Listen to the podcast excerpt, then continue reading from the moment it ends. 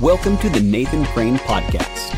Nathan is a certified holistic cancer coach, 20 time award winning documentary filmmaker, competitive CrossFit athlete, and best selling author of Becoming Cancer Free.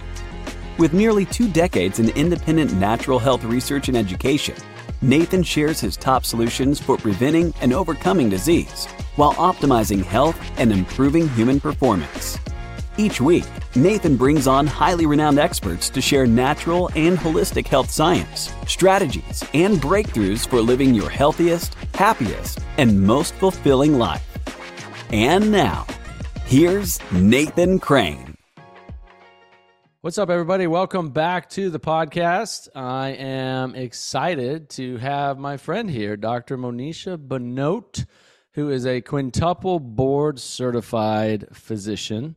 Um, quite an extraordinary human being, and uh, someone I've gotten to know over the last couple of years who knows a lot about health and healing from an integrative and functional standpoint. Um, we're going to get into a lot of that in this discussion. She has a specialty in cancer, but also helps people dealing with all kinds of chronic health issues, from digestive issues to autoimmune and you name it. Um, she's got a great YouTube channel and, and Instagram that's got some good content pushing out there. You can go check out.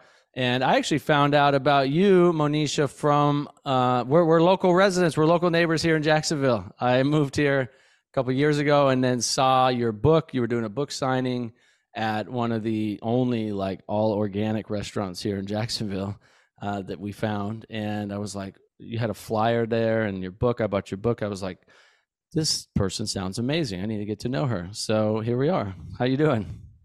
Yeah, thank you, Nathan. Yeah, it's it's uh, kind of uh, interesting how people come together, right? We're living in the same town, and you just came across uh, something I was doing locally in a restaurant, really to uh, share the uh, message, and um, we are both very aligned in our message. So I think that was just perfect timing, timing, divine timing. so quintuple board certified. That is five board certifications. Um, what'd you do? Just study medicine for like 18 hours a day for like 10 years nonstop, or what? How did you talk about that? Why these? Which five? Why these five? And how much time of your life did that take to get these certifications? Because you still yeah. are very because you still are very young, which is amazing. Uh, well, I'm I'm luckily knock on wood aging pretty well due to all the knowledge that I have. So, um, aren't you so, in your 30s? Um, I thought you were like 35 or something. we, we don't talk numbers, right? we don't talk numbers. but um, so my my formal um, trainings um, with the board certifications are in anatomic pathology, clinical pathology, cytopathology, uh, integrative medicine, and culinary medicine. But my my training is quite um, long and vast and spreads over a couple of decades in the sense that I started um, in internal medicine. Is um, you know this was the type of doctor I was quite familiar with a couple decades ago. That this is how I'm going to help and heal people, and um, very quickly within the first year actually of residency um, in New York, I realized that nobody was getting better and I'm like, I'm working so hard. I'm working these long hours. I'm giving them everything they need to know. My notes, eh, like, I don't even write like doctor notes, like scribble. Like, mine are literally a typewriter. This is back before we had EMRs and we actually had handwritten notes. Like, the most beautiful notes that you would ever see at patient H&Ps. And I would see those same patients again and again and again in a clinic. And I'm like, wait a minute you have this illness you're i gave you this medicine mind you and you're not getting better so i'm like something isn't making sense here and i think it left both myself and my patients deeply unsatisfied with their healthcare experience and so I decided to then go into well, I had two options. I said I can't do this for the rest of my life. What what conditions were you before two options? What conditions were you seeing that were not getting better that opened your eyes? Were these chronic conditions, chronic health conditions, like we think of like diabetes and cancer and heart disease and these kinds of things that medication is just to basically manage symptoms? Was that more of what it was, or what were you seeing? Absolutely. So high blood pressure, high cholesterol, diabetes, um, some cancers, um, but in, in, in in internal medicine, you're kind of dealing with the chronic diseases, kidney diseases, this kind of stuff, right? Um, and yes, they weren't getting better. Um, everything else kind of goes out to specialists at that time. And so I decided that I had a very very strong foundation and background in two two areas. One was radiology, which I had almost nine months of radiology and really interventional radiology and doing procedures, and pathology. And that came from a med- medical school training and anatomy and pathology. I had a very strong foundation in that. I said, okay, I'm going to pick one of these two. And I picked pathology only because I didn't want to sit in a dark room all day. Um, and I'm like, that's not going to be well good for my mental well-being. So I picked pathology and um, I think they're both two very comparable specialties in the, in the fact that you're really looking at the human body on this multidimensional level. And when I delved into pathology, there's so many aspects of pathology, and and, and we really are looking at how do diseases develop. How, how are all of these diseases developing, not just symptom management. So I thought, all right, if I go into pathology, I might be able to help people get the correct answers they need in order to find the treatment they need. Mm. So um, I did a pathology residency, and then I did a um, at um, uh, it's it's called NYU Winthrop now. And was then, that? That's four. Um, that's a four year residency, or how long was it? That is. It's a it's, yeah. So I did a year of internal medicine, four of pathology. If we're gonna if we're gonna do the math of how many years I'm training, trust me that I could it, it's a lot. Um, and, and then I did a year of cytopathology in Cornell in the city in the Upper East Side. Hey, I just want to take a quick second and thank you for listening to this episode. I hope you're enjoying it so far. As a special thank you for tuning into this episode, I want to give you my number one Amazon best-selling book absolutely free. You can go download it right now at becomingcancerfree.com. If you want to learn evidence-based strategies for helping your body become a cancer fighting machine for not only cancer reversal, but cancer prevention. Go grab a copy of the book. Again, I'm just giving it to you for free. You can go download it at becomingcancerfree.com. All right, let's get back to the show. Um, I then um, began uh, private practice. And in between there, somehow, once again, after sitting and diagnosing disease after disease. Now, whether that's a benign disease like a reflux or um, colitis or um, a malignancy like a breast cancer or colon cancer, and I'm looking at these patients' charts and I'm going, huh, th- there's missing pieces in here. And I, I'm sitting in tumor boards week after week. And, and, you know, in the early years, we would just have, depending on the size of your hospital, you would have, you know, one tumor board where they present multiple different types of tumors. Now, so many facilities, or at least the, the latest ones I've worked in, are so subspecialized where we have just a breast tumor board, just a colorectal tumor board, just a head and neck, um, because those meetings are meant to create a multidisciplinary approach where you're bringing together a um, oncologist a surgeon maybe a radiation um, oncologist the pathologist um, and the whole healthcare team in order to help this person. But what i found was that we'd go in and have these meetings and it would be about all right, here's the size of the tumor. This is where it's located. This is what we're going to cut out. This is how we're going to radiate it. And it's like, wait a minute, where's the person in all of this? Mm. Right.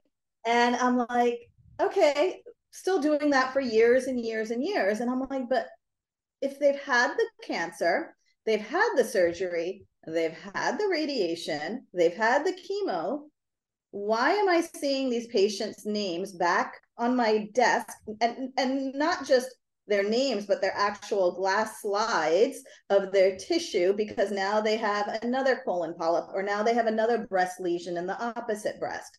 I'm going, what's going on here? So for me, it was like, I'm one of those people who I need answers, right? So I'm like, I, I, there's got to be more to this story.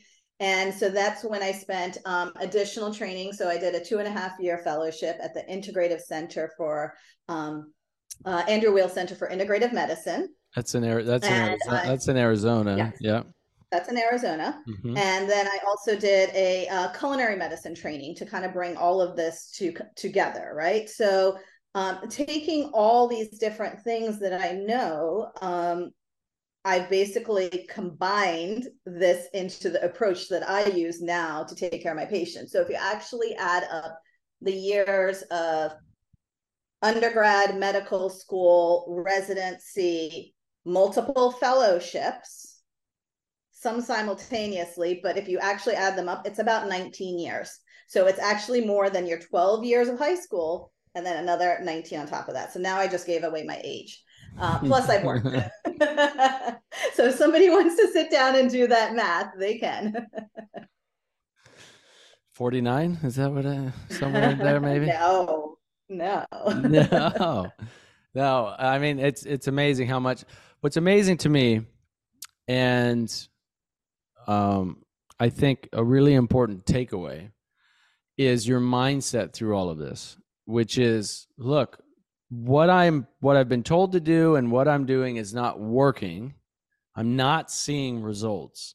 So let me try and find another path, another way forward, another way to get results. Most people, not just doctors, not just conventional doctors, which we know of today that are trained in pharmacology, they're trained in surgery, you know, radiation, drug therapy, etc most doctors never ask that question. They're so busy, right? Just patient after patient after patient after patient, as I'm sure you were when you opened your practice, where it's like, it's just, you know, get them in, get them out, get them in, get them out. Where before, you know, doctors would spend half hour to an hour with a patient, just talking to them and taking notes, all kinds of things. Now it's like you're in and out in like 10 minutes, right? It's just get them in and out, get them in and out. And so a lot of doctors don't even have the time or don't choose to ask those hard questions.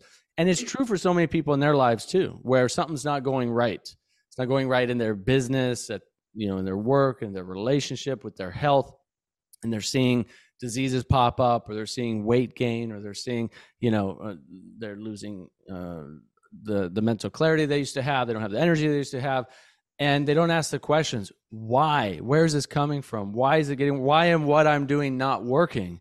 okay, if what I'm doing is not working, then let me figure out what to do to actually achieve what I'm trying to achieve. And the fact that you've asked those questions again and again and again, and it led you down this long path to now where you basically are, you know, an integrative functional medicine doctor, somebody who takes the best of of all worlds, right? The best of natural medicine, of ancient medicine. I know you bring Ayurvedic medicine uh, and dietary and culinary nutritional science into your patients. You look at the mind and the emotions, the spiritual well being, the environment. You look at everything. You look at the person and the the internal environment and the external environment of that person, which is any doctor who I've come to know or call a, a call a friend or a colleague over the last 17 years in my pursuit. You know, I've I have been on this pursuit of, of education and research uh, independently outside of school, you know, on my own and on, you know, through learning from others, the same thing has led me to this exact finding. And all the doctors that I know in our circles, right? You know many of them and our friends and colleagues with them, they've come to a very similar conclusion. It's very interesting, where it's like eventually all roads lead to here. um, but a lot of people have to go through a lot of dark times, a lot of challenges, a lot of lost lives, you know, a lot of pain and suffering until they get there. Hey, I just want to pause a second and ask you are you enjoying this episode so far? Are you getting good value from this content? If so, then I know you're going to absolutely love Healing Life. At healinglife.net, you get exclusive and premier access to hundreds of the top world's doctors, experts, cancer conquerors, and survivors exclusive interviews that I have done with all these experts and doctors uh, that are not available for free online. They're only available at healinglife.net. So not only do you get access to all of those, but you actually get to speak with these doctors and experts and ask them any question you want about health and healing. And this is available exclusively to Healing Life members. You can try it out for free. Go to healinglife.net and you can start your free trial there. And uh, whether you're interested in learning more about detox or cancer, diet and nutrition and nutritional science, about diabetes, about heart disease, autoimmune disease, anti aging, longevity. All of these topics are covered in depth, and more are continuing to be added at Healing Life. And again, you get to talk to these doctors yourself. So I invite you to set up a free trial at healinglife.net, and I hope to see you over there. Now, let's get back to the show. Absolutely. I, I think the key here is to really understand that and and just to break some of the confusion for individuals that integrative medicine is not alternative medicine. It's it's really not dropping what we know may help, okay? It's it's looking at the individual person as a whole and taking the best approaches from all the possible health systems and and you know you can use whole body health systems like ayurveda and traditional chinese medicine um, much more ancient systems. And you can use some of the things from conventional and then you can use some of the things from lifestyle approaches and then you can use even the more advanced um, uh, things like nutrigenomics right? So taking all the information we have available to us and saying how can we do a little bit better how can we make this human's body function better on a cellular level? Because you know i'm always talking about the cells. And um, how can we then give them the tools in order for them to take care of themselves as they age in life and have a better life?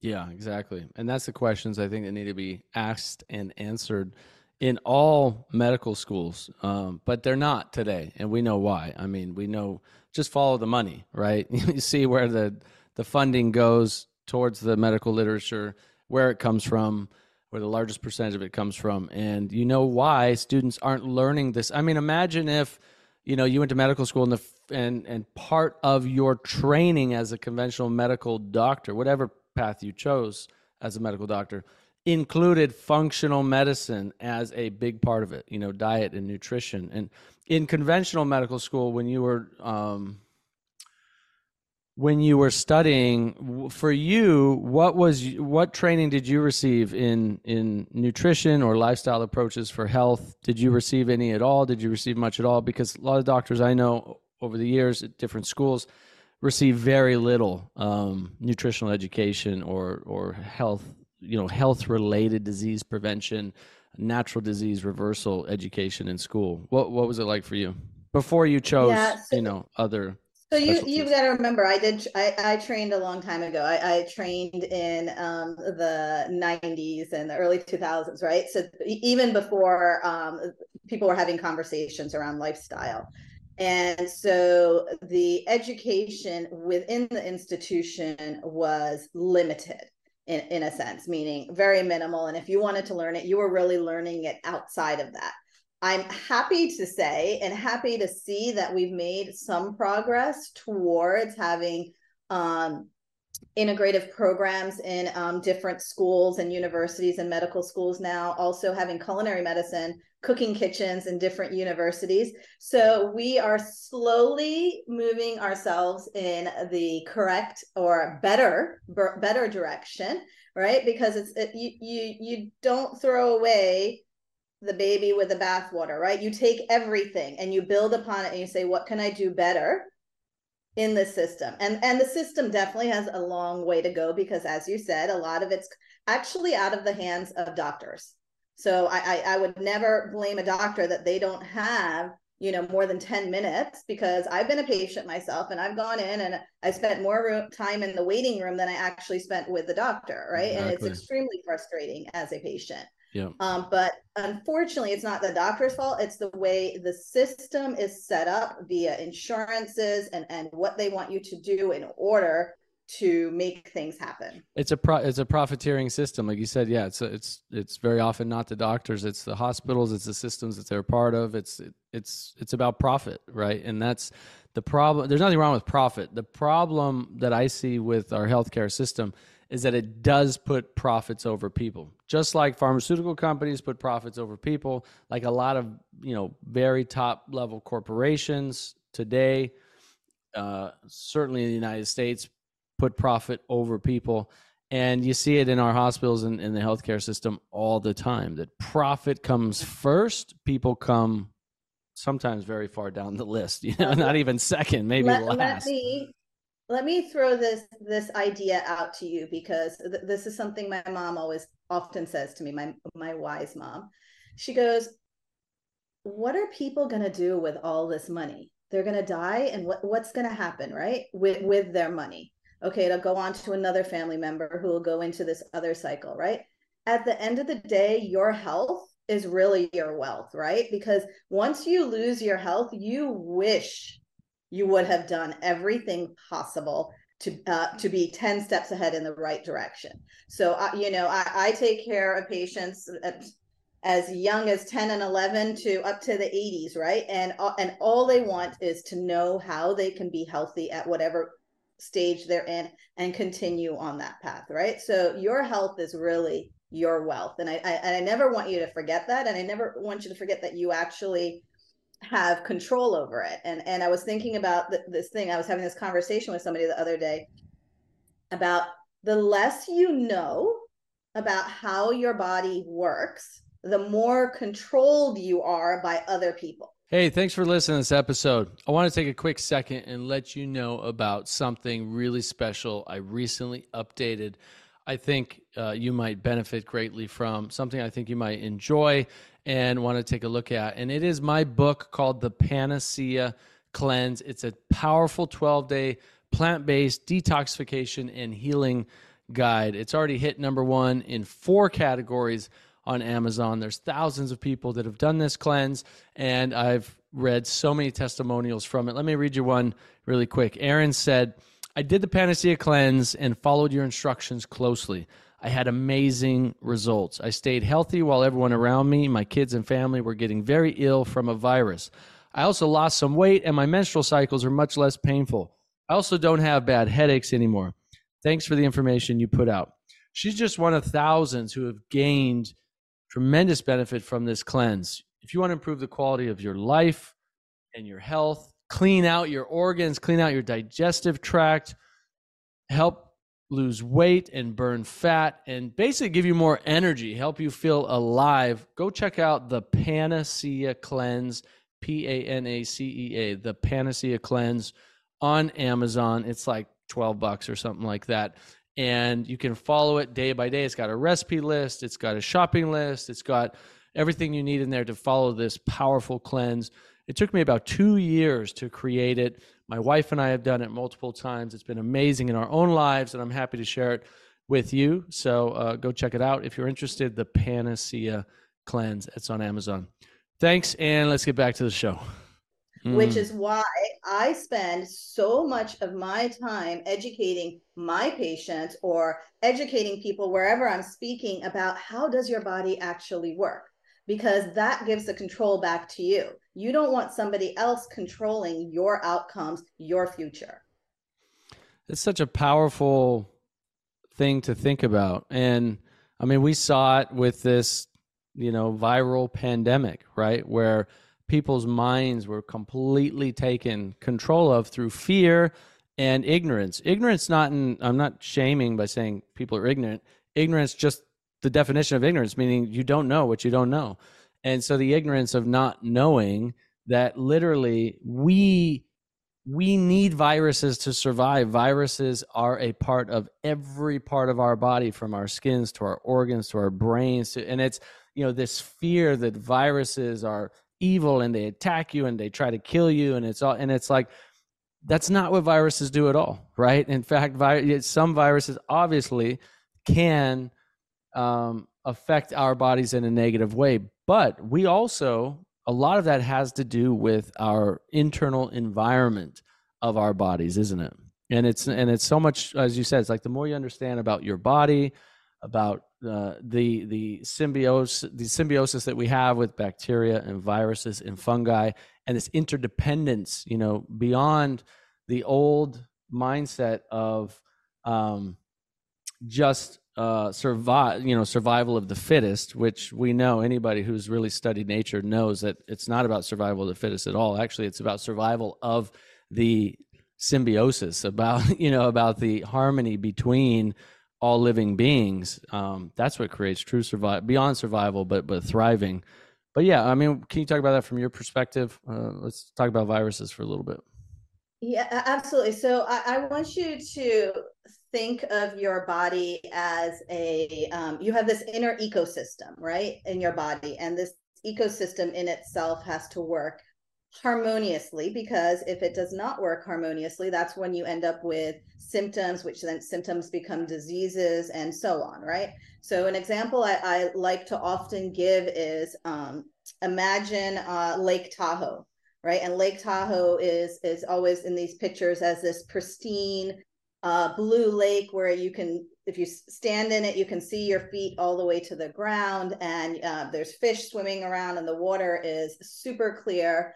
Um, the the flora is just thriving and the fish are thriving everything around that the air the sky everything looks great. Now imagine if lake tahoe all of a sudden gets designated as a waste dump site and the next week a truck backs up and starts pouring all of its refuse the plastic water bottles the the garbage the extra wires that we collect because we can't find our cell phone charger wires, right? Like all this excess stuff going into Lake Tahoe, right? And then you go back and you visit Lake Tahoe a week later. You can't stand in that lake. Those fish are no longer alive. The flora is dead. That entire ecosystem has basically died. Now, you have to take that analogy that I just gave you and think about what's happening in your body, right? So when we talk about all the different things and and how to make them thrive, it it makes a difference what you put in your body, what you put on your body, and how much you love your microbiome, your microbiome, which consists of all kinds of organisms, whether they are bacteria, yeast, viruses, whatever they are, you want the good guys there right? Because those are the ones that are going to help protect against inflammation, protect against DNA damage, protect uh, your immune system, right? So think about it in this more bigger aspect of our own inner ecosystem. Speaking of, I'm remembering a, uh, this is a dad joke. Actually, my daughter told me this joke the other day. You know my daughter, and um, she's 12. She's turning 13. She's gonna be a teen. Can you believe it? She's turning turning 13 next month oh my gosh, I can't believe it. Anyway, she told me this joke because we're talking about fungus, fungus, fungi, yeast. She said, "Why was the mushroom invited to the party?" Because he was a fun guy. The fun guy. Hey. no, but really, it's it, seriously though. We it, it, the less you know, the more you can be controlled. If you're told, yes. You know, fungus is bad for you, viruses are bad for you, bacteria is bad for you. So what does that mean?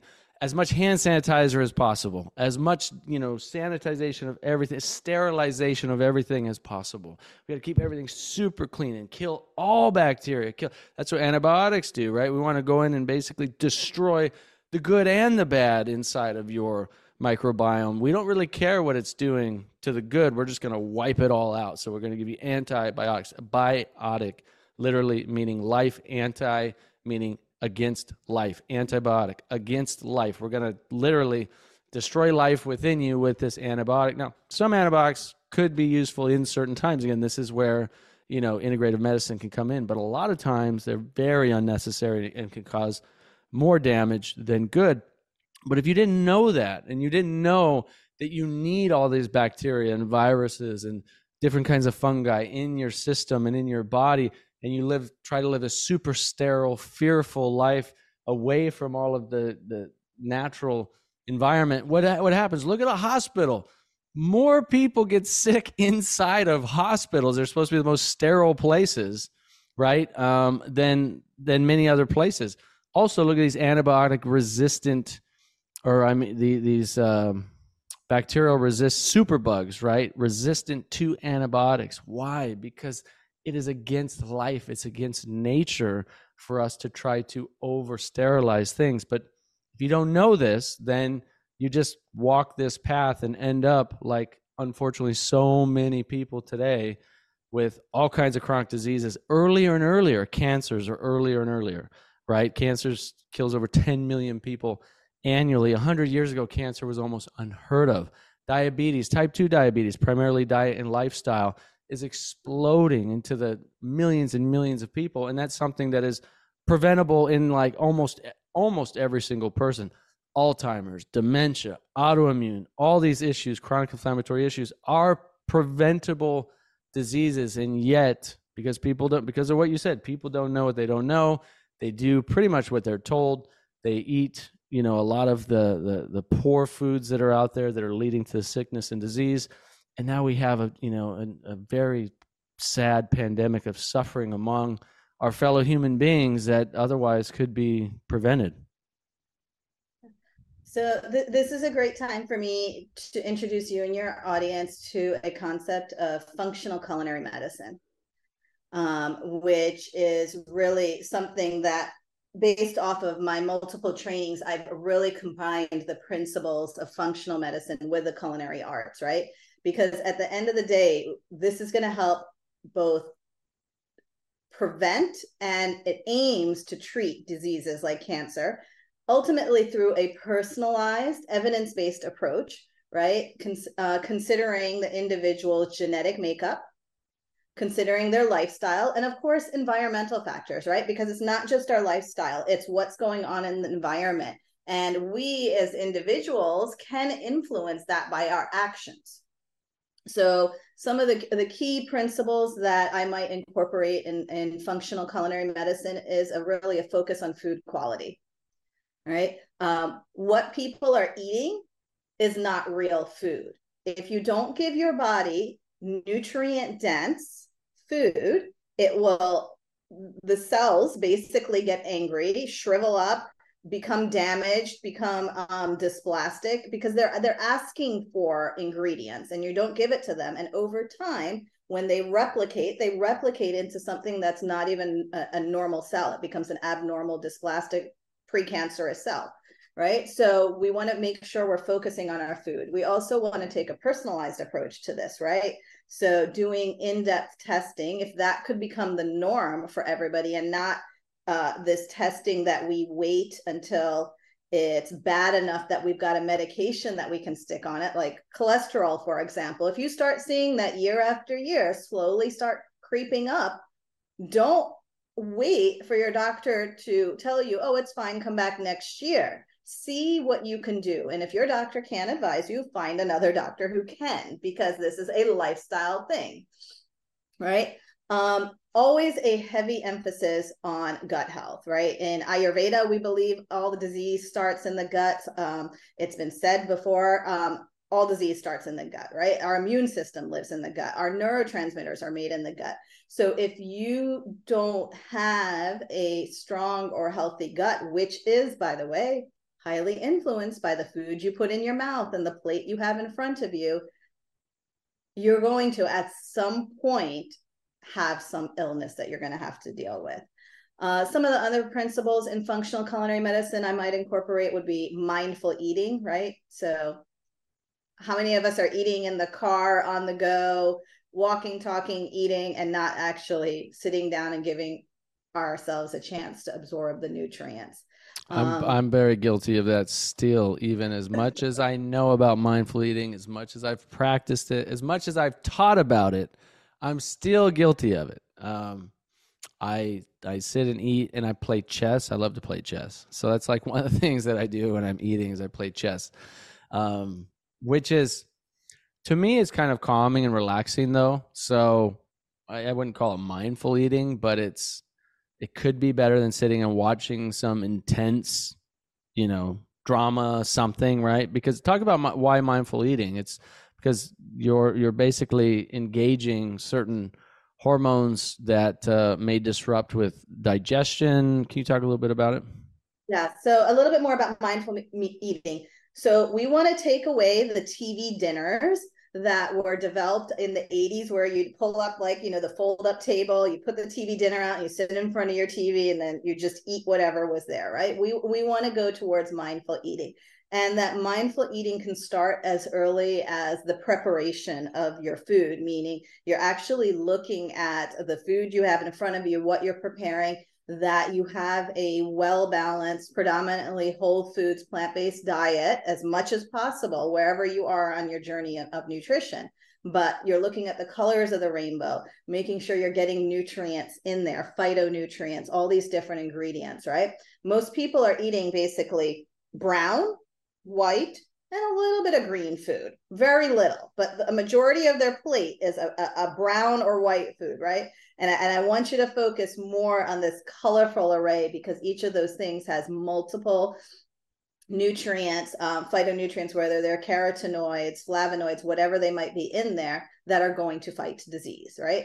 So, like I said, it starts as early as making your what I call mise en place, right? So, this is a chef's term where you put everything in front of you and you look and you're like, everything's organized and it makes everything super easy to put together.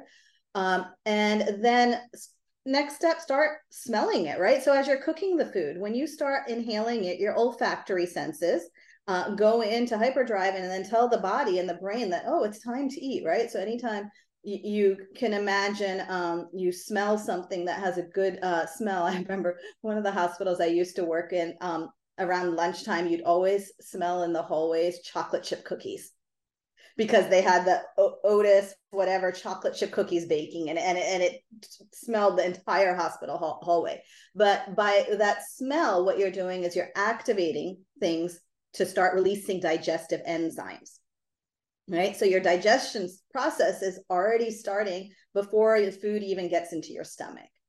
Then, as you have the food and you put it in your mouth, remember to chew. We often don't allow the food to break down even before it gets to our stomach. And then we wonder why we're so bloated. And after we eat a meal, is a you didn't take time to chew. And and if you need um if you're one of those people like me like i i am not a fan of I, I love salads. I eat salads every day but i do not like the cutting of the salad. So i actually have a a device that like when i travel i bring with me to uh, cut it down and chop it up. So that way i'm making sure that i'm able to start getting as much of these veggies in right? And these fruits and veggies in. Um so and then if you think about the process of digestion, it does start in the mouth with the salivary glands, releasing digestive enzymes. It progresses through your esophagus, which essentially is like a more of a muscular type of organ because it's pushing the food. And then it goes to your stomach, where your stomach releases more enzymes uh, to um, in order to break down the food. That stomach needs the help of the pancreas to send pancreatic enzymes and needs the help of the liver and the gallbladder to send bile, especially if you have eaten a very heavy fatty uh, meal, because bile is necessary to break down that food, right? And then it continues its journey from the stomach into the small intestine, mostly duodenum, all the way into the small intestine and then the large intestine, right? So there's this process that's going on.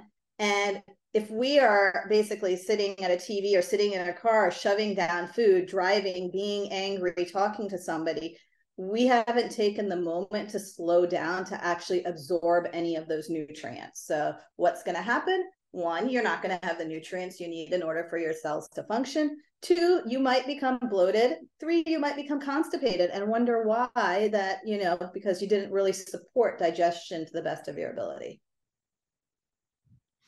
I interviewed a neuroscientist many years ago. This was probably 12 years ago, maybe. It seems maybe longer than that. About mindful eating because they did studies on this in his laboratory and they would look at the brain and they would look at and they would do mindful eating and take like a raisin or an almond or something and just like slowly you know, kind of suck on it and chew it slowly and just really experience. I recommend anybody do this. It's actually a really cool practice. Just take it like spend, you know, five minutes with like just a raisin at a time, for example. Look at it, observe it, and put on your tongue and feel it and then kind of taste it and then slowly chew into it. And anyway, they were doing studies on the brain, what happens.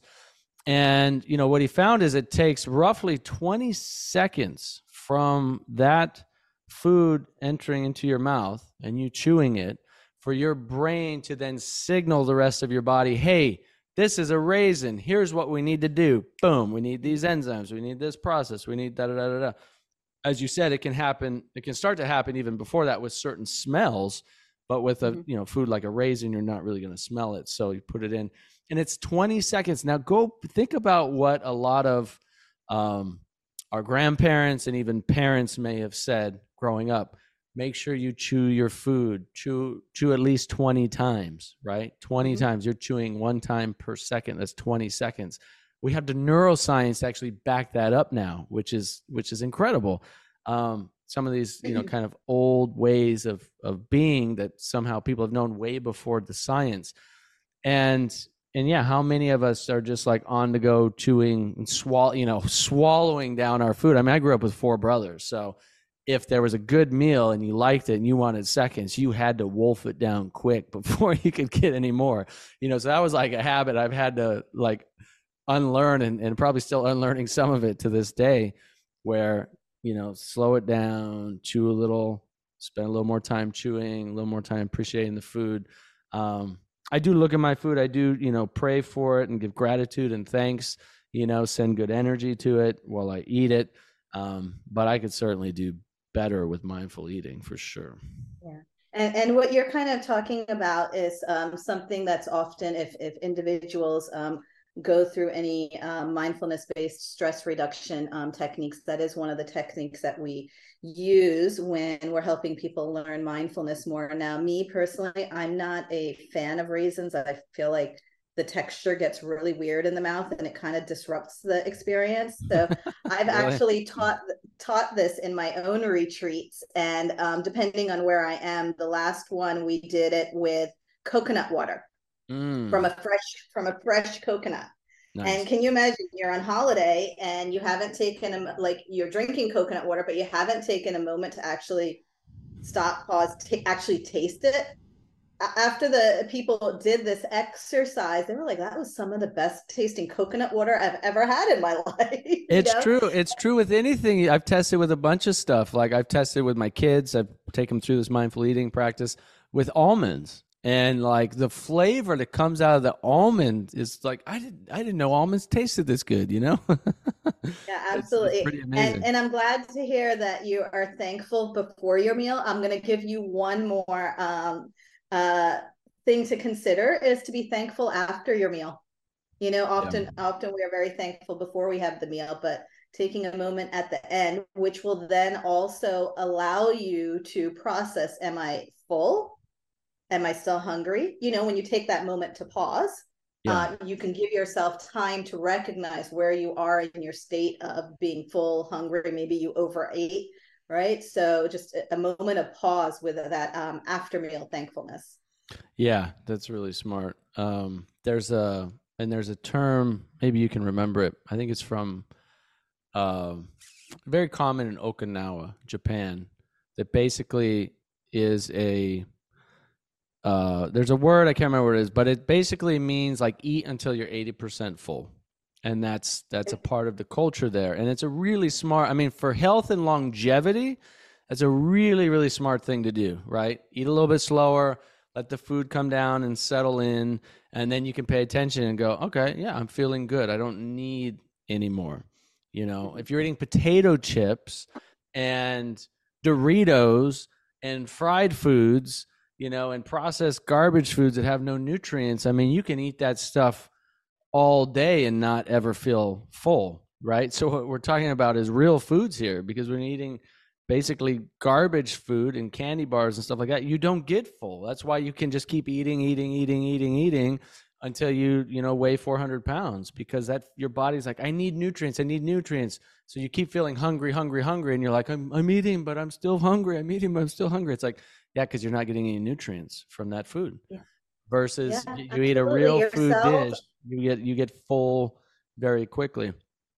Yeah, your cells are speaking to you. You have to take a moment to pause and listen to them. Otherwise, they will speak very loudly when they develop a symptom. You know, that that's basically these are all signs of your cells speaking to you as I talk. You know, so pay attention to what your body is saying to you. It's a good point. That's something I, you know, try to help people understand as much as possible is, you know, things like diabetes, autoimmune disease, chronic fatigue, cancer, heart disease, those are symptoms, right? We think of them as this dis- invading disease that's taken over my life. And it's like, no, heart disease is a symptom of an unhealthy lifestyle. Cancer, in most cases, is a symptom of a toxic internal environment, external environment. Diabetes is a type 2, type 1 is still very questionable. Type 2 diabetes is a symptom of a unhealthy lifestyle. These are symptoms that present themselves due to how we live and eat and if we can change the underlying causes that led to those symptoms, well, then very often we can change the result of that symptom.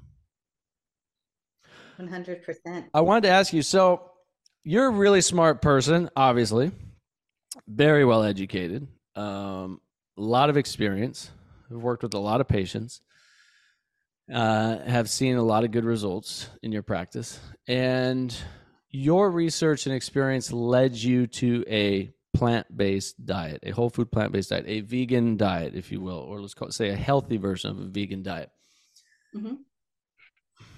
What do you think of people like um, I don't know if you follow Paul Saladino at all, Carnivore MD, or some of the other doctors out there, health doctors, who are promoting a carnivore diet and saying, or an animal based diet, which is you know meat and organs and fruit, um, and saying that plants are actually bad for you because they have defense chemicals, they have anti nutrients, they have blah blah blah that are hurting you, and so you should avoid plants and you should eat meat and organs and fruit?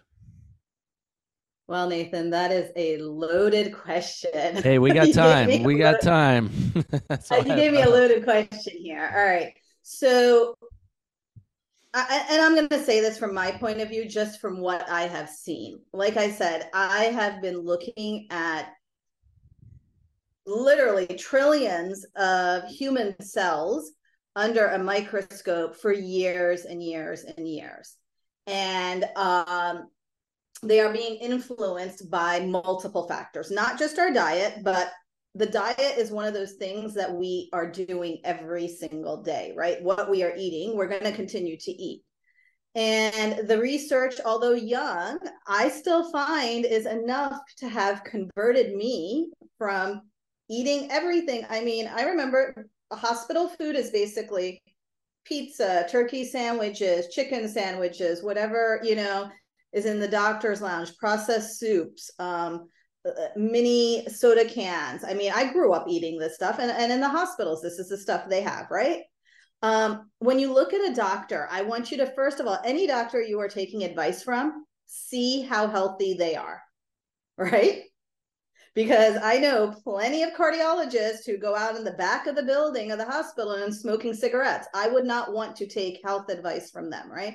So definitely take a look at how healthy your doctor is that's giving you advice. They should be walking their talk, right? It's not now, and to def, to to I agree with that 100% and to defend Paul and I can't remember the other there's a few other kind of you know medical doctors today who consider themselves you know functional medicine doctors teaching nutrition carnivore as a way they they do look very healthy. And um, the funny thing about paul is that his um, co- um, his cholesterol uh, is very high. He shared his numbers.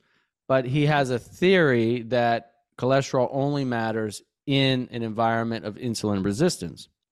And so I, I mean, I, I could come to believe that theory, you know, if there's evidence to support it. The problem is, is that he kind of tries to force that belief on everybody without solid evidence that that's a fact. But he himself claims, you know, tons of energy. He's he's lean. He looks healthy, and some of the other doctors as well uh, who promote this diet. So, I mean, just to defend them in this particular case, they do seem healthy. Case. They don't have insulin resistance and um but anyway uh, yeah give them a, give them a few years all right? So, continue, so yeah. you just yeah you just reminded me that um so i i, I met um bob harper who was one of the hosts of um biggest loser um at a um us us open one time.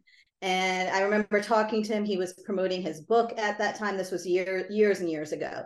And um and, and i'm just looking at him like yes totally fit totally ripped person only years later to find out he had a heart attack which most people would not have survived that heart attack um, the, the reason he survived it is because he he was so like he, he his heart had the muscle but that he was too young to have a heart attack because he was eating an extremely heavy protein diet that was not well balanced, right? So when I'm thinking of these people who are um, eating a very heavy carnivore style diet and not well balancing it, they're actually missing out on phytonutrients that are going to fight their diseases, right? Because you're not going to get phyto, which means plant, from animal products, right? Um, then I'm thinking about the fact that there's things in animal products. Not everybody, first of all, has access to grass fed beef and all these clean meats. And that, this is not what the, these people who are these celebrity doctors that are um, telling you to eat. You, most people don't have access to the foods that they're eating, first of all. So that's, that's another thing to keep in mind.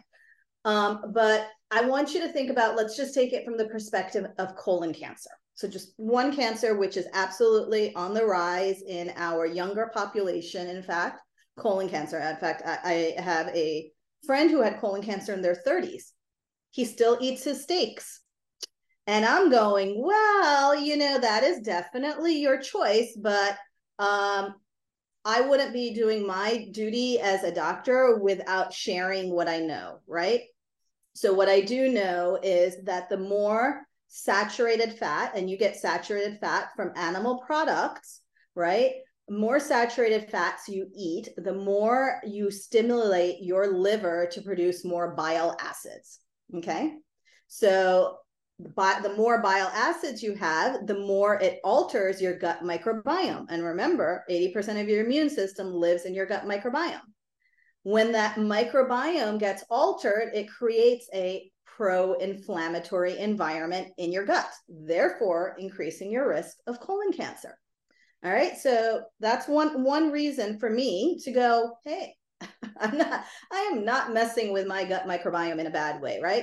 Now imagine those individuals who have actually had their gallbladders taken out because so many people have had their gallbladders taken out and they still continue to eat these fatty foods they don't digest them very well because they don't have the bile acids and the storage that the gallbladder used to do in order to break down the food right so these these saturated fats are influencing your microbiome in a negative way.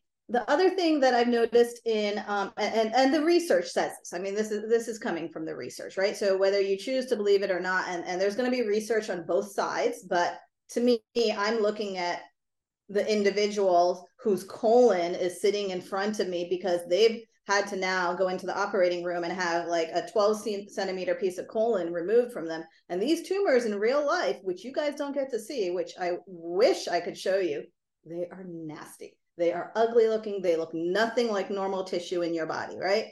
Um, the second thing that happens, especially with a lot of red and processed meat, is heme iron.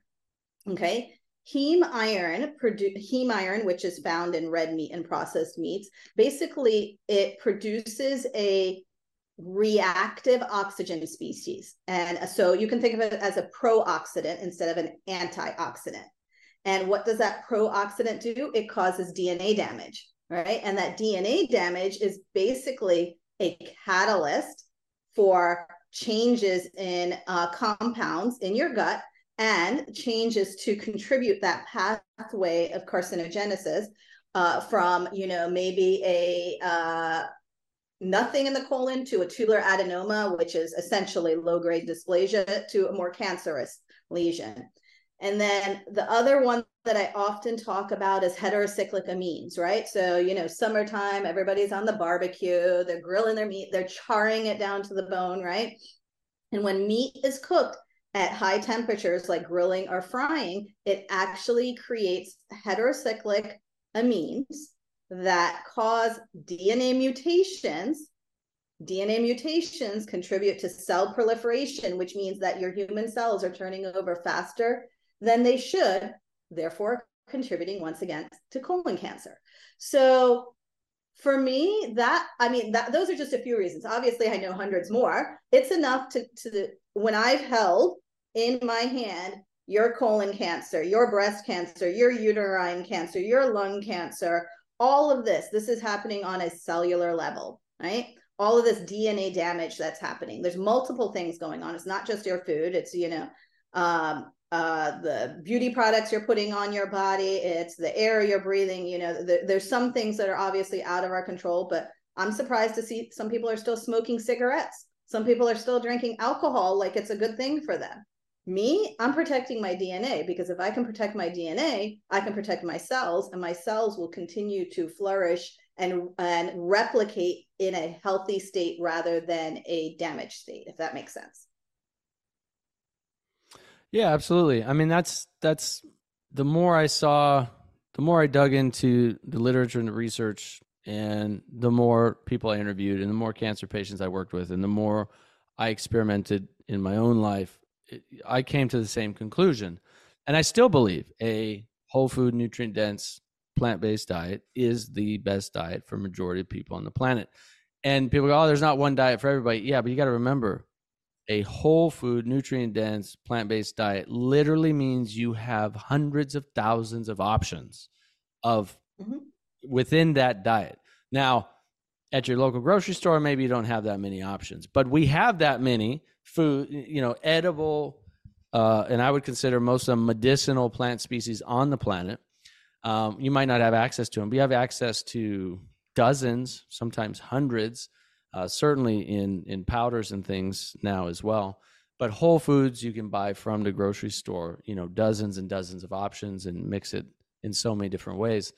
So, I mean, I still believe that, but I but I do, uh, and I will continue. I'm not a zealot, and I'm not so close minded. Right? It's like I'm always seeking truth, and that's one of my early spiritual mentors when I was 20 years old really helped me become serious about like the, the the dedication to always seeking truth. And even if that truth means that maybe what i believe to be true up until a certain point maybe is not the full truth or maybe it's wrong or partially wrong.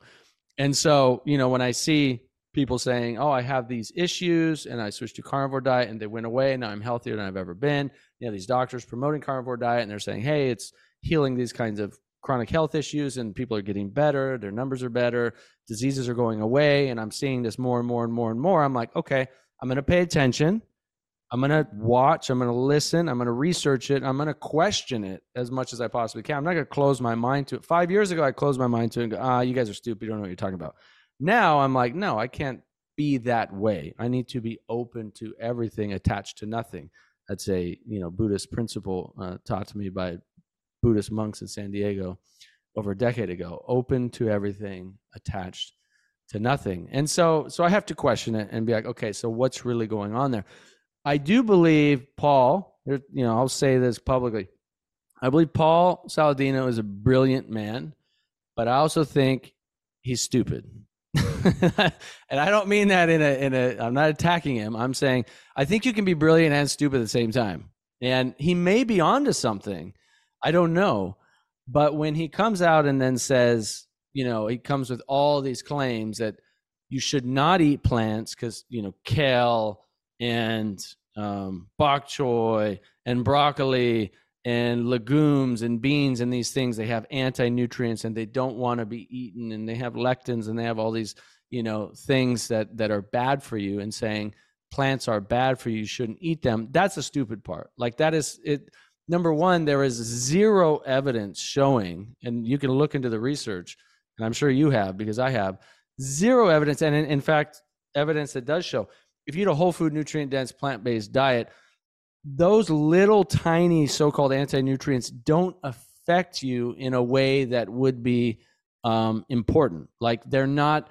We're talking minimal percentages of of you know calcium binding uh, molecules that pull out, you know, a few percent of calcium. Well, when you're getting lots of calcium through a nutrient diverse diet like we're talking about, you don't have to worry about it. An unhealthy vegan diet, you would have to worry about it. If you're eating Doritos and potato chips and garbage food, yeah, you got to worry about being lacking nutrients, right? But you know, the other thing too is like the way we prepare foods and the way we've prepared foods for centuries, and our ancestors have prepared plant foods for centuries and have done so safely and healthfully, uh, removes most of those things anyway, like lectins and so forth, removes majority of it. Like when you cook beans fully, no one's going to go eat a raw bean, right? Like, would you, you're going to break your teeth. people might undercook it and then have excess lectins, but you don't want to undercook. You cook the beans until they're soft, and that's something you would naturally do anyway. Well, guess what? You've just or if you soak the beans or soak the rice, you know, ahead of time, like people have done for hundreds and hundreds and hundreds of years, all of these so-called anti-nutrients are deactivated, majority of them. So that's the part I say, well, yeah, you're kind of stupid when you come out and claim maybe you're onto something with the meat and the fruit. I don't know because I don't know any studies that we have that have looked at 20 or 30 have followed patients for 30 years on a carnivore diet the way that they teach it, right? Most of the studies we have people are on let's be honest, junk food American diets. They eat a lot of meat, but they eat a lot of processed food, a lot of hamburgers from McDonald's, a lot of garbage food. So we know there's a lot of toxins and and you know uh, all kinds of additives and all kinds of other junk in there too. So you know that's that's where it's like okay, but we don't have evidence, long term evidence to say this is good or bad for you. So I think you have to take it really carefully and with a grain of salt. And I think where the problem is, these people are coming out and saying plants are bad for you. The carnivore diet's the way to go. You know, this is the only thing. I'm like, dude, you're like, I mean, maybe you're leading millions of people down a path of devastation in 10 or 20 years, you know? And then yeah. what about the do no harm, right? Um, I, I definitely feel there is a lot of this versus that and a lot of confusion out there, right? Um, but I highly advise you, first of all, start with the simple aspect of what are you eating to begin with? Because if you are eating the standard American diet and you're picking up takeout or, or drive through every night, you don't need to worry about meat versus plants. We've got somewhere else to start with you, right? right. So, so you got to, you know, before uh, everybody loves controversy, right? But I, but I want you to remember that anytime you engage yourself in controversy, you're also increasing your own internal stress hormones, your cortisol, right? So what happens then? You're going into your own sympathetic fight response, right? What happens then? You're decreasing anything you're going to digest because digestion happens in your parasympathetic state. So if you're creating this whole environment of this versus that in any aspect of your life, you're losing the game. And I want you to win the game. So start with the simple aspects of it. So I think um, probably people would love to know, Nathan, and I'll share what I did. What did you eat for lunch today? I made a green curry with tofu and um, sugar snap peas and brown rice with garlic and onion and uh, a lot of good herbs um, and coconut water. Okay, and you didn't invite me over for lunch. And I know. I'm sorry. I'm sorry. Next time. Next time. we could have done this interview in person. It was um, so good. Okay. You know what? That's a great idea. Why don't we think of that? Next time we do it, we should do it in person. But anyway. um, so for me, um, uh, lunch is usually my my salad. So about five cups of mixed greens, um, edamame. So I did have my my soy for the day. Um, I believe there was some black rice in there, and then a bunch of um, almost cubed and diced um, different veggies, which include um, included uh, carrots, zucchini, uh, I think it was cucumber, and then um, always topped with um, either nuts or seeds. So this this was a combination of cashews and hemp seeds with a, uh, a green dressing, like a homemade green sauce. You know what would have been amazing is that salad with my curry and my curry with your salad. Like we split that half and half. That would have been perfect. You kidding me? Yes, we, we should do that next time. Yeah. Yeah, I try to get um normally when I make a curry, I actually put more veggies, but we were like running out of veggies. Lose my wife hadn't gone to the store yet. She literally went to the store yesterday evening. And I made this dish yesterday at lunch, so I had some yesterday and today. Usually I'll put more veggies in it actually, but literally the only fresh veggies I had were the peas.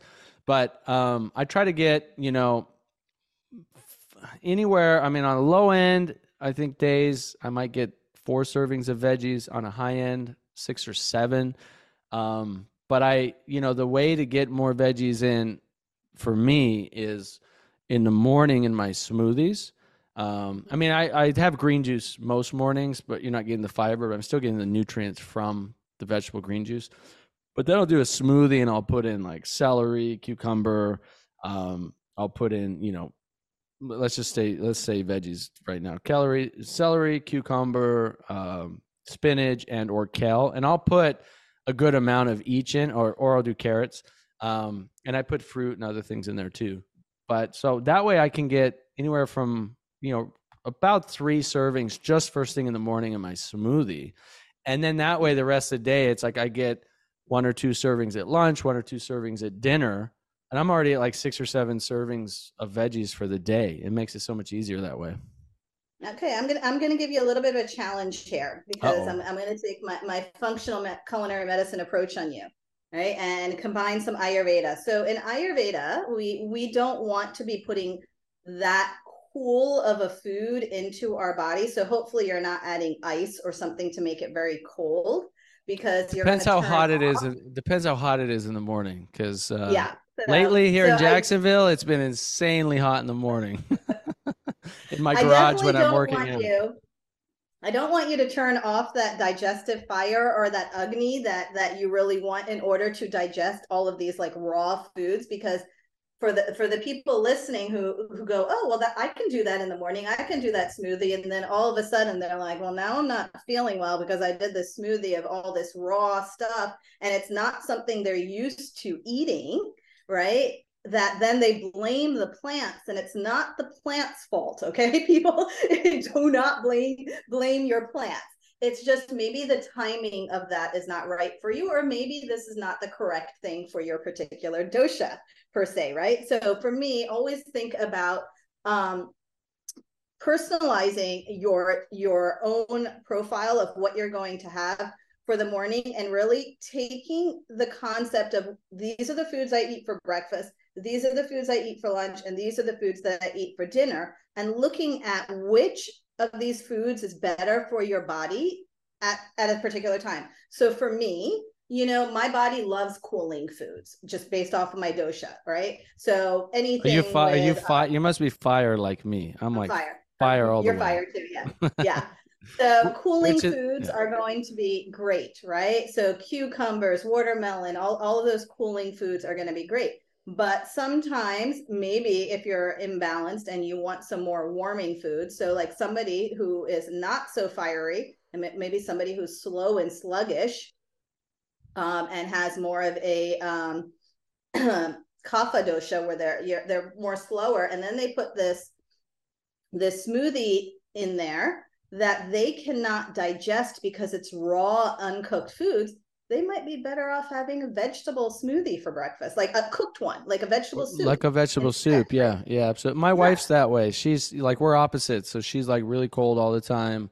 I'm more warm, right? She wants more warm foods. I generally want more cooler foods. Depends the temperature too. Like if it's warm out, like I do not want warm food or like, like a hot soup or something. Like if it's hot out, you know, but generally, yeah. So we have those, those opposites, but that's how like, she loves a warm something, you know, in the morning. And I, I start with a warm drink in the morning. Like um, uh, I do, um, I make a uh, decaf latte with mushroom powder mm-hmm. and cacao first thing in the morning. But well, that um, sounds good. Yeah, it's really good. So, but but but the but yeah, like you're saying, it's like learning what works for your body at what time of the day. I also think what the temperature is too. I mean, does that make a difference? Because depending on how the temperature Absolutely. is, depends like what I want to put in my body. So, so there is this concept in Ayurveda where you want to eat seasonally, right? So, there's a reason why in the summer we have more cooling foods like fruits and watermelons, and why in the winter we have more pumpkins and sweet potatoes and all of this available to us obviously this is going to vary across where you live. Like in california you can probably get anything any time of the year right temperature wise right?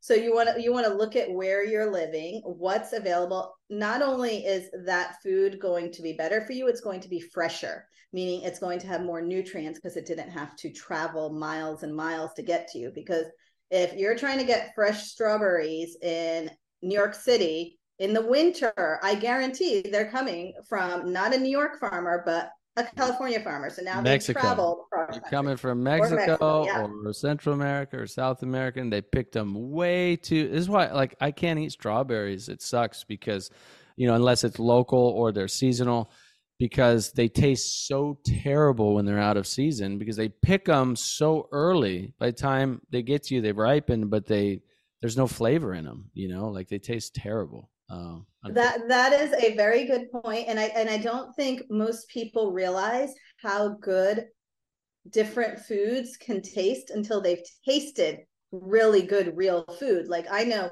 avocados. I'm sorry, I've been spoiled. I've lived in California, so avocados from California are absolutely delicious, and in other places they taste like absolutely nothing. You're right. Same thing with strawberries, right? So try and buy locally uh, whatever is available. That food is going to taste better. Um, another thing you just reminded me of um, is some of our big retailers that are selling produce. I was very uh, disappointed to to say since we're talking about uh, different foods that sometimes in order for them to um, reach these far destinations like if they're coming from South America or they're coming from the West Coast to get to us, they are actually sprayed with chemicals in order to keep them looking fresh. Okay. One of those chemicals happens to be petroleum. And so the local peaches right now that we are getting in the stores are drenched in petroleum in order to who doesn't love some petroleum who doesn't love some petroleum on their fruit come on Petrol, petroleum all day. I'll eat it's, that all day. It's written on the side of the box, and and I really I, I, really should take a picture of it because I was blown away that a, a more um, consumer friendly retailer was doing this, and I'm like, well, that's quite disappointing. Um, so I think at the end of the day, once again, we go back to the less you know, the more you are controlled Therefore, learn as much as you can and don't get overwhelmed by it, but apply a little bit every day. Yeah. Yeah, that's a good point. Um, so, what do you think about, you know, obviously promoting a whole food, plant based diet, um, a healthy version. It's like I always have to qualify a healthy version of a vegan diet because, like, vegan can mean so many things to so many people and it can just because it's vegan doesn't mean it's healthy. So that's why it's like it it sucks but i always have to qualify it when i'm talking about it. I'm talking about a whole food nutrient dense like real food biodiverse diet. Like think about the salad that you just shared with us. I mean in that alone you had you know nuts and seeds and vegetables and um, i think some healthy fats in there. You had you know just different colors in there different kinds of uh, veggies and nuts and seeds in there in just one salad alone, and you're mixing, in, increasing that diversity throughout all of your meals throughout the day. But just because we say vegan or even plant based doesn't necessarily mean it's healthy. This big push towards you know these these fake vegan meats and people who are like, yeah, I want to go vegan because I heard it's healthier. I want to go vegan because I heard it helps the planet, or I want to go vegan because I actually like animals and I don't want to kill them, you know, or or whatever your reason is. But then you go down a vegan or plant based path and you end up buying all these fake meats because they taste delicious, they look like something you're similar to, you've been eating, they look and taste kind of like meat. Um, but what are your thoughts on on the vegan fake meats? Should people eat them or should they avoid them? processed is processed is processed, no matter whether it's a processed vegan meat or a processed uh, actual meat hot dog, right? So processed food is the category that you want to stay very far, far away from, um, no matter no matter what. And I know that um, companies are trying to find a happy medium between what the standard American diet is and um, really getting people to a whole foods diet. But at the end of the day, those burgers or chicken nuggets or whatever that are made from ingredients that aren't really identifiable or made in a lab is still processed, right? So nothing wrong with eating a veggie burger, but imagine if you made your own veggie burger with black beans, quinoa, maybe sweet potato, put some spices in it, and that's your burger. Not something that, like, personally, I don't even like the texture of those things. Uh, I find it very strange. And and I used to be a meat eater. I absolutely did.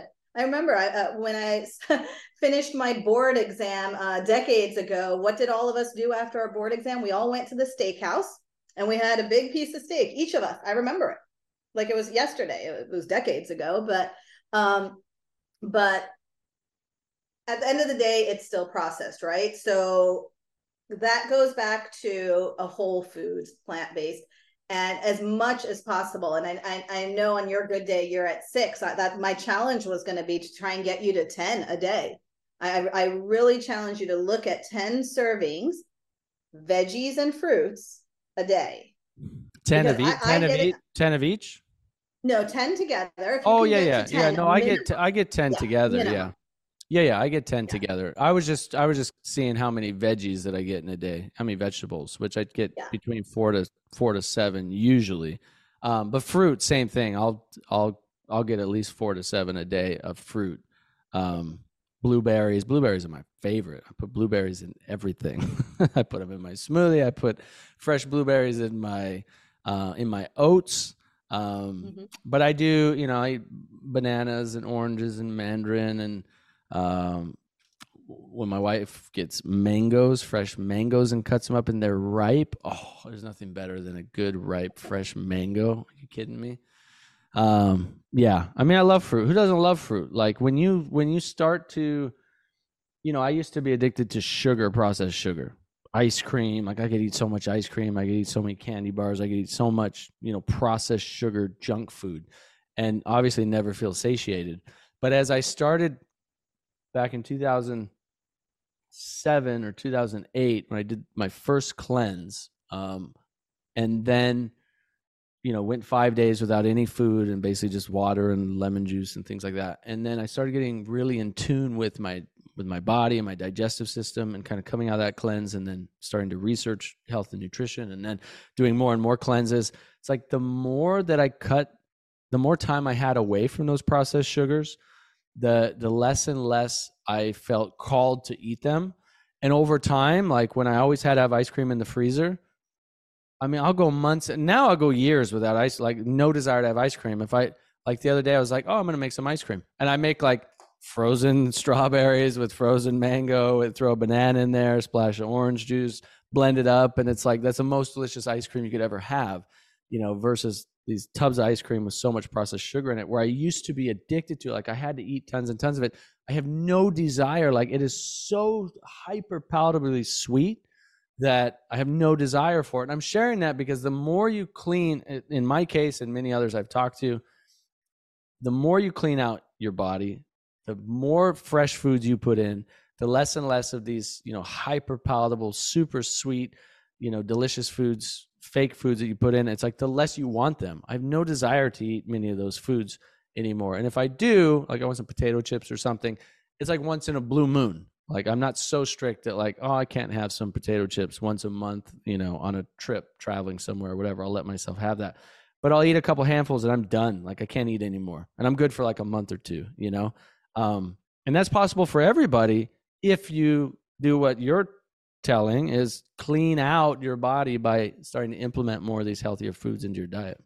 Is that what you found yeah. as well? I did, yeah, and and actually, my palate is so clean now that if somebody tries to give me a salad and it's not organic greens, I can taste the pesticides.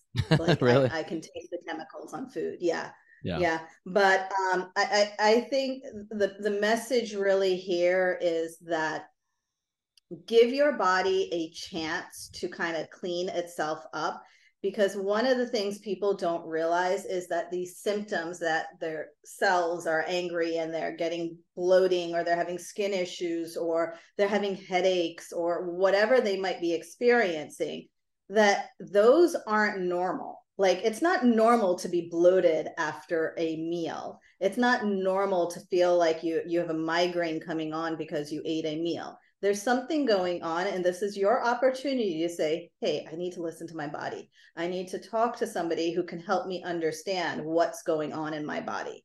Because i, I feel people spend so much time suffering in pain um, whatever kind of pain they're dealing with and all their different symptoms and they just go on with their day because they have to go to work and they have to do this and, and, and time passes by and they ignore this stuff to a point where then they can't ignore it anymore because now they've ended up in a doctor's office or they ended up in a hospital, right? So I want you to start being really more mindful about what you're doing with your body. And that really comes back to loving yourself, having self respect, self love, and um, self care. And, you know, I, my hashtag is hashtag self care is self care. So always incorporating that aspect and loving on yourself and taking care of your body. So you said bloating after a meal is not normal, even though it probably is normal for most people. But you shouldn't have but what you're saying is you shouldn't have lots of bloating after a meal. But what about gas? Like not necessarily bloating where it's stuck and all that stuff, but it's like you just have gas throughout the day. What's your thought on gas? Because I've I've interviewed some interesting scientists on this, and I have an interesting perspective. But I want to know what you think about it. Yeah. So gas, basically, this is a byproduct of how your microbiome is functioning and it's being influenced by the food you eat. Now, some people might have gas when they eat vegetables. Some people might have gas when they eat beans, right? That just means that your microbiome doesn't have the ability to break down those nutrients the way it needs to. I mean, these are foods that I eat all the time. And I know other people who eat a lot of plants don't have a problem with gas, right? So, this is about understanding that your microbiome, in order for you to eat those foods, will need some time to adjust and change. In addition, to be able to break those down, you have to look at all your other organs that are responsible for breaking down food. So, not just your microbiome. Are you missing a gallbladder, first of all? have you had surgery? Right. So, um, how is your bile production? How is your pancreatic elastase production? How is the acid in your stomach? So, you want to look at all these different factors before you go, oh, okay, that I, I just eat beans, I have gas. Yeah. Yeah, because I, you know, I've come to the conclusion that gas is actually, if you just have gas, like you pass gas throughout the day, I would say normally, like that's actually a healthy sign of a healthy um, gut.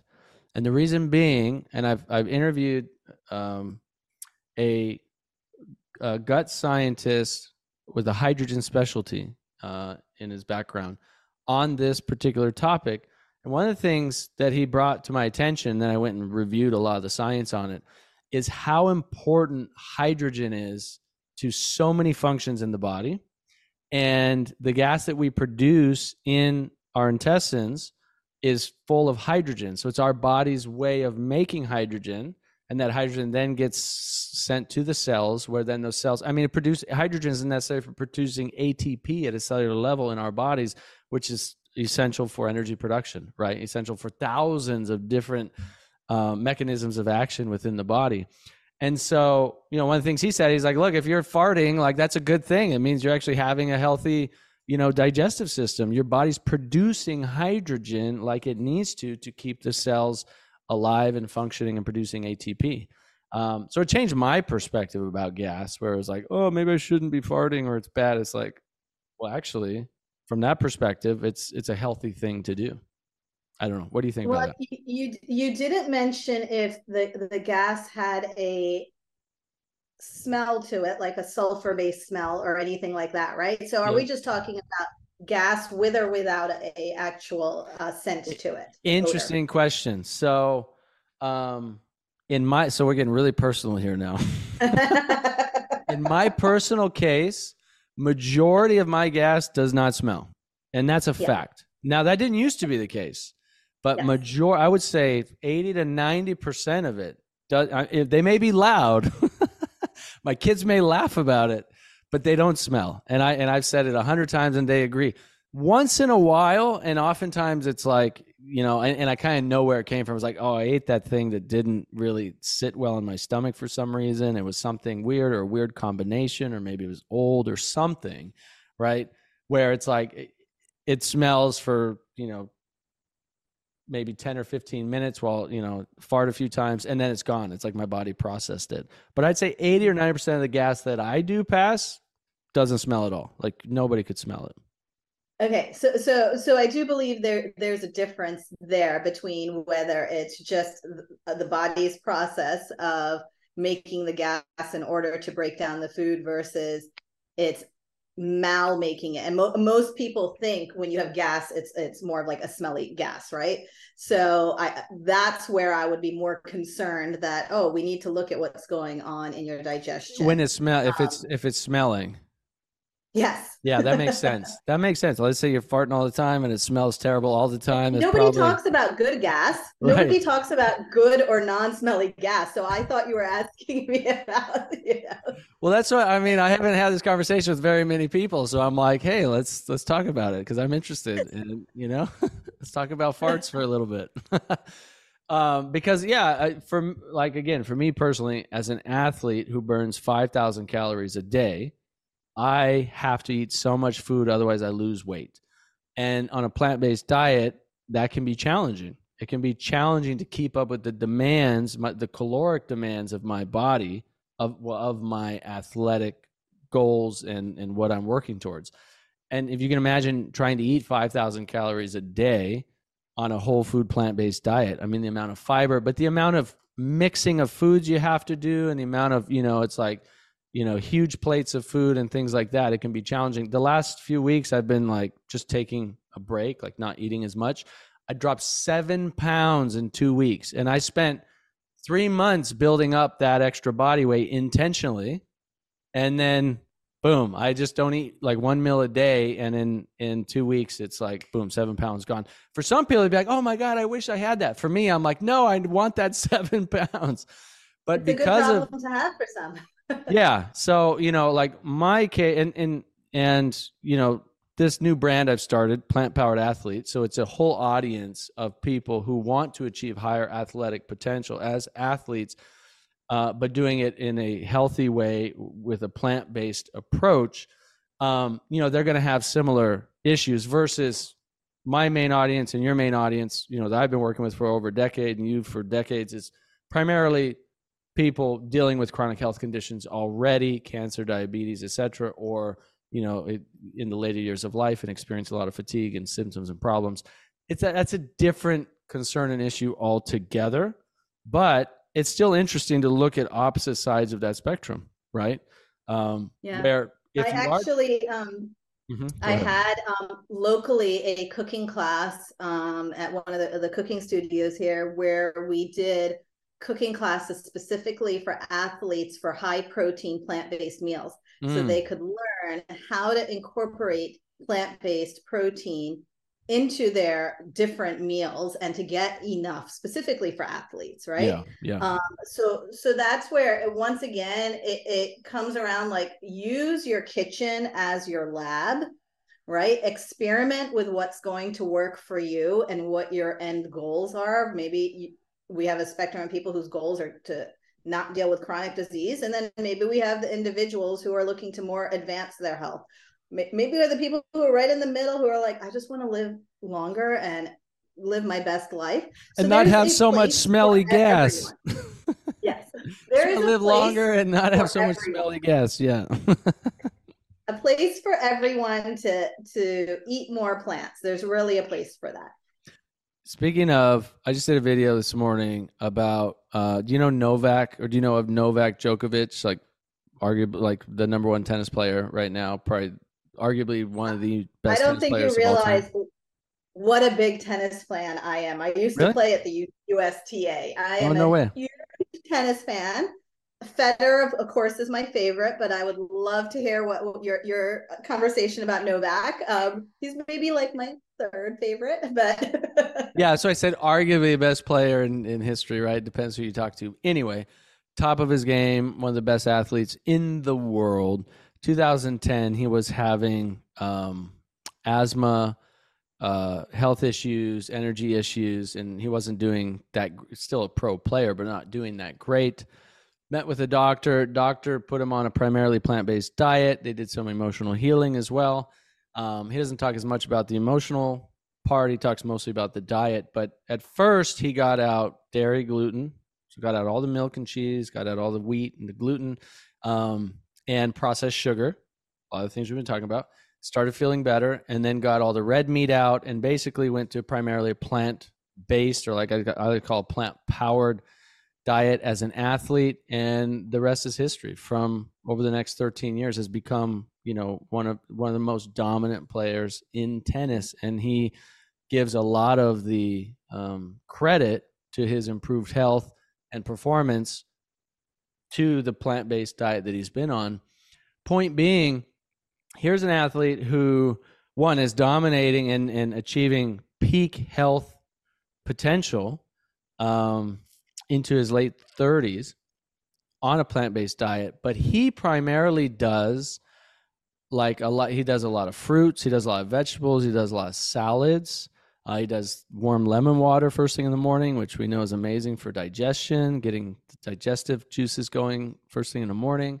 Um, he does smoothies and he does a lot of like sweet potato and wild rice and quinoa and things like that. And um, talking about athletes, there's a lot of them, but here's one I was literally do, researching and doing a video on today. Who mm-hmm. you know has been on? It wasn't like two years ago. This has been like 13 years now, I think. Yeah, pretty amazing. Yeah, no, I, I I recall when that information came out and and he shared about his diet and stuff, and I'm like, join the the enlightened, right? Because once you you can see the difference in how your body can function and and i think when when people are going towards more plant-based they get confused and lost because they don't feel good right away. Or instead of really going whole foods they've incorporated these processed cheeses processed uh, burgers which aren't really plants and then going oh being plant-based or being vegan is not good. My body didn't like it. I I felt very tired and fatigued, and my iron levels dropped, and all this stuff.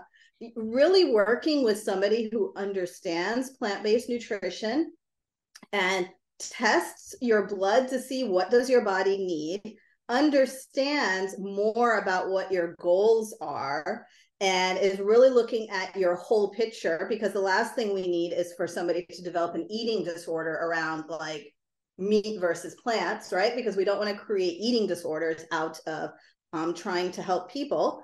And really just looking at the full picture, looking at your genetics, right? So some people can't um, um, metabolize certain nutrients, so they might need more emphasis on certain foods. For example, vitamin D. Vitamin D is one that my body does not metabolize as efficiently. So even if I'm out in the sun all the time. I mean, we live in Florida, right?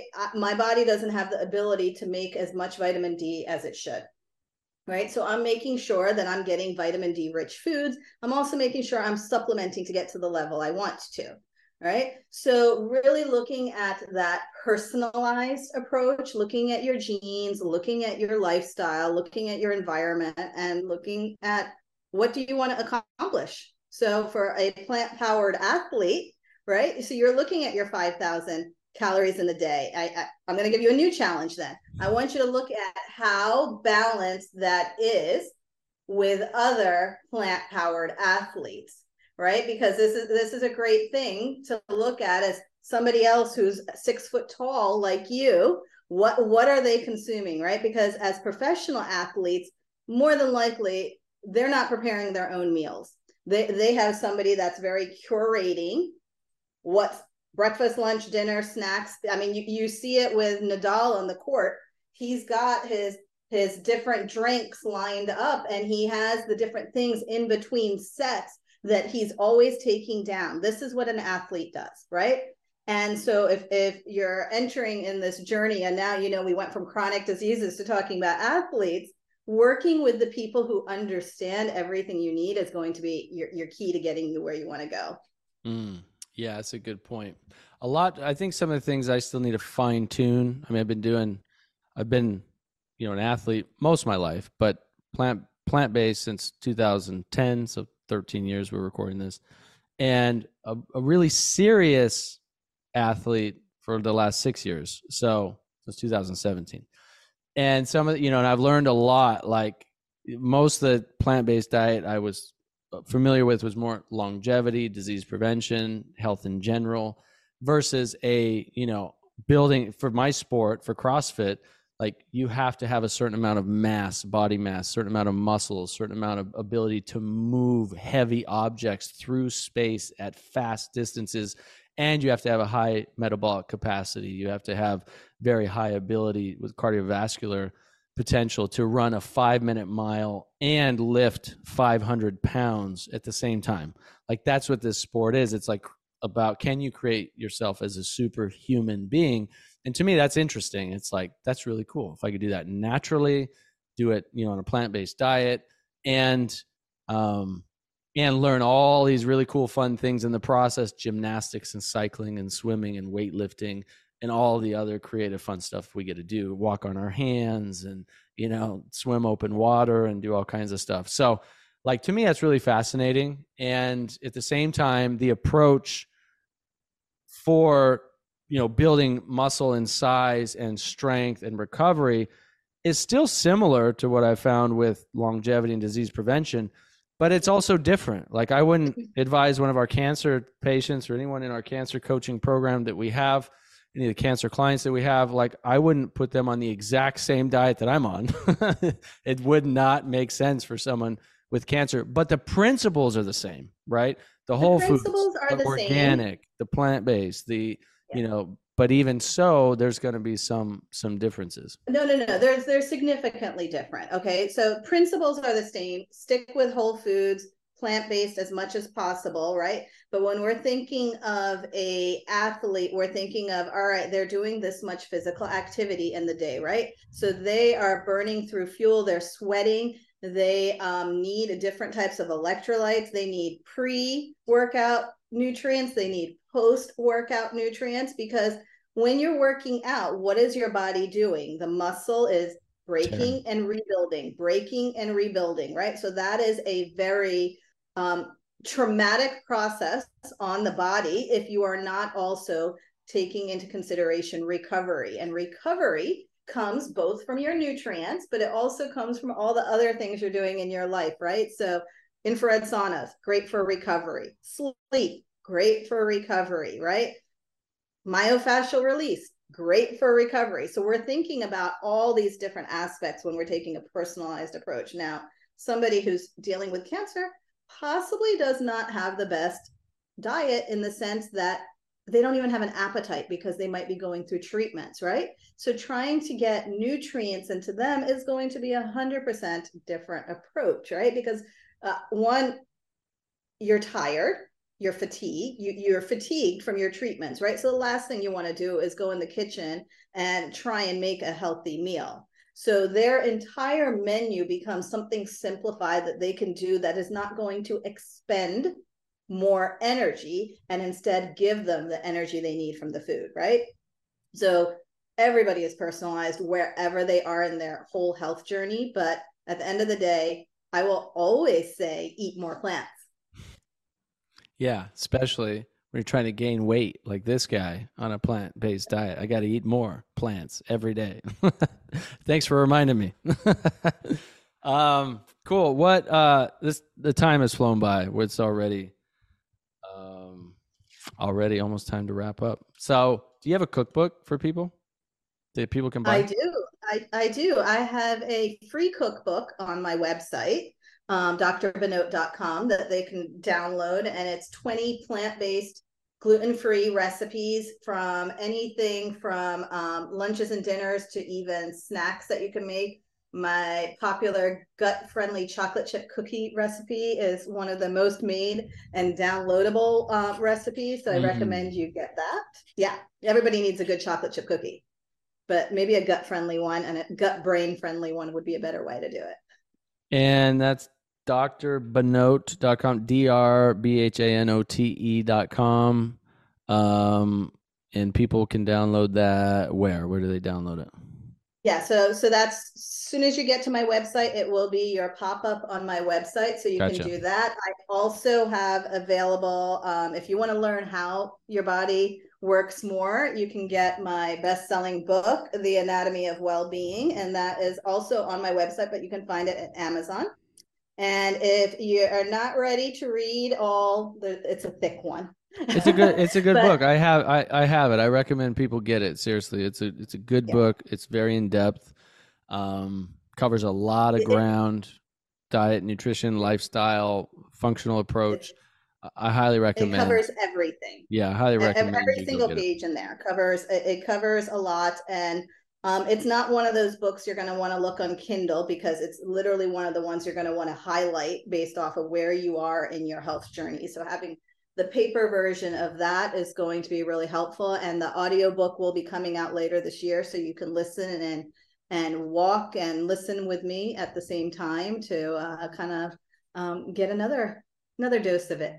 That's awesome.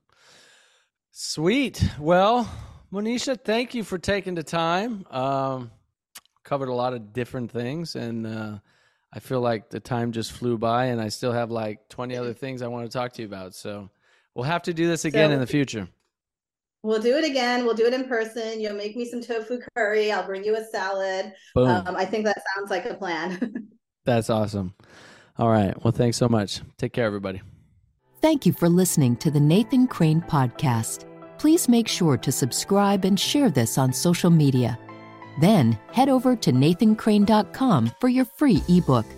So when we're talking about, you know, what are these underlying causes and conditions of these chronic diseases, cancer, diabetes, heart disease, they all have very similar if not identical causes. And that's the thing is when we get to the root cause of these diseases, we can not only prevent these diseases from ever happening, but empower our bodies to heal from them. In every one of our cells, we have tens and hundreds of thousands of chemical reactions that are happening every second that are cycling uh, back and forth. It's like sort of a, a yin and yang.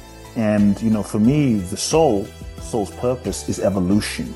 It doesn't care about comfort, it cares about evolution. Mm. And so I think so long as we are following our soul, then we will evolve. And I think what sometimes blocks us from living our purpose, from manifesting that next level of our expression, is we have not evolved. There is also a time for letting go all the expectations and relax and just breathe and be grateful what, for what you have achieved.